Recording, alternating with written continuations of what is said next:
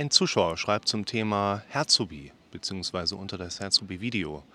Da bezieht er sich auf den letzten Punkt. Ich kann leider nicht mehr abgrenzen, was für Symptome mir wirklich Sorgen machen sollten. Und dann, wo ich mir denke, das ist jetzt mein Gehirn beziehungsweise meine Psyche. Ich habe Angst, etwas zu übersehen. Zum Beispiel starker Herzschlag. Wenn ich den spüre, dann denke ich direkt gleich in einen Fußballer, der genauso ein Symptom angab. Und nach näheren Untersuchungen wurde ihm vom Leistungssport abgeraten. Da sind solche Automatismen in mir drin, die genau an so etwas denken, wie vielleicht ist er ja bei mir auch so etwas Zeugen. Danke für die Videos, die sind wirklich ein Geschenk in meiner Lebensphase. Ja, immer gerne. Willkommen zum Podcast für mentale Gesundheit, Zufriedenheit und Wohlbefinden. Ich würde dir in einer solchen Situation zwei, im Moment denke ich an zwei Dinge, zwei Dinge empfehlen. Zum einen ist eine solche Situation, wie du sie beschreibst, typisch für den Phobiebereich, auch Herzphobiebereich. Ähm, das Ursprungsvideo, worauf sich der Zuschauer hier belingt, äh, belingt, bezieht, verlinke ich euch. Herzphobie. Ich habe mittlerweile auch zwei Videos dazu gemacht, wo ich in einem zweiten auch so ein bisschen über die Szenarien-Eigenschaften spreche. Und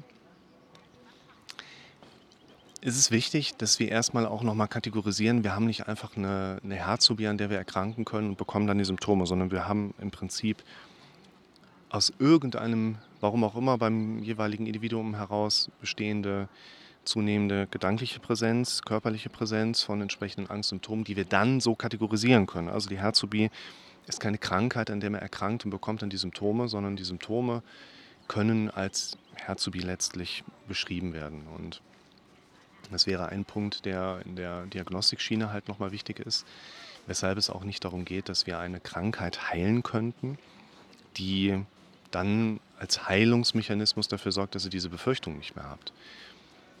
Und was ich dir einerseits aufzeigen möchte, klar, du hast schon so ein bisschen den Dreh raus, äh, wie du das geschrieben hast, dass da eben viele Gedanken präsent sind, die ziemlich problematisch sind und von deinem Körper auch stark problematisch verarbeitet werden. Super! Ja, guck nicht. Ich stehe an der Skischule und gucke dem Kurzen zu. Ah, eine Runde dürfen sie noch, alles klar. Und auf dieser gedanklichen Ebene finden wir letztlich die Ursachen, worauf dein Körper dann noch immer wieder mit äh, nicht nur Ängsten reagiert, sondern eben auch körperlichen Angstsymptomen reagiert, was uns dann nachher auch weiterhin ziemlich zu schaffen macht. Worauf ich zum einen erstmal dich so ein bisschen bringen möchte, sind die Verknüpfungen, die da eine Rolle spielen. In deinem Gehirn ist er verknüpft. Du spürst eine Sensation und zack, Fußballer. Da ist quasi eine Brücke geschlagen, die ziemlich stabil ist oder zumindest ziemlich stabil scheint und die auch nicht so ohne weiteres verschwindet. Unser Kopf löscht keine Dinge, unser Kopf überschreibt mit der Zeit durch wiederholende Gedanken. Das ist ein wichtiger Punkt. Wir können nicht löschen, wir können nicht verschieben, wir können aber überschreiben. Das heißt, wenn du eine neue Verlinkung haben möchtest, dann kommt die nicht als Heilungsprozess, sondern du erarbeitest dir eine neue Verlinkung. Das hat auch was mit Kreativität zu tun. Und mit Kreativität meine ich nicht unbedingt Fantasie, sondern Kreare erschaffen. Du darfst für dich erst einmal eine andere gedankliche Präsenz definieren, auf die du kommen möchtest, wenn das nächste Mal so eine Sensation in deinem Erleben erscheint.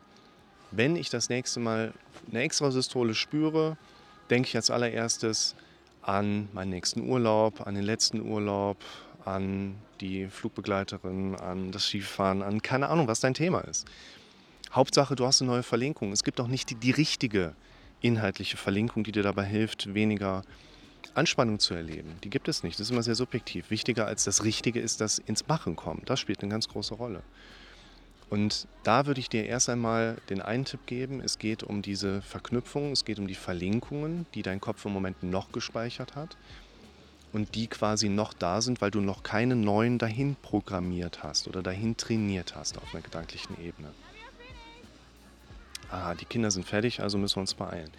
Das Zweite, was ich dir empfehlen würde hier, ist, du hast es ja in deiner Frage oder in deinem Kommentar auch ganz schön beschrieben, die Problematik, die mit da einhergeht, die resultiert vermutlich, versucht mal das bei dir, versucht mal das bei euch so ein bisschen zu hinterfragen. Die ursprüngliche Problematik, die ihr dann erlebt, die basiert gar nicht so sehr auf dem initialen ursprünglichen Gedanken, sondern auf den ganzen gedanklichen Mechanismen, die auf diese erste Sensation letztlich gefolgt sind. Das heißt, die Frage, muss ich wegen meinem Symptom jetzt zum Arzt, ist auch eigentlich in den meisten Fällen mit Nein zu beantworten, wenn was Neues dazukommt. Schaut euch mal das Video an.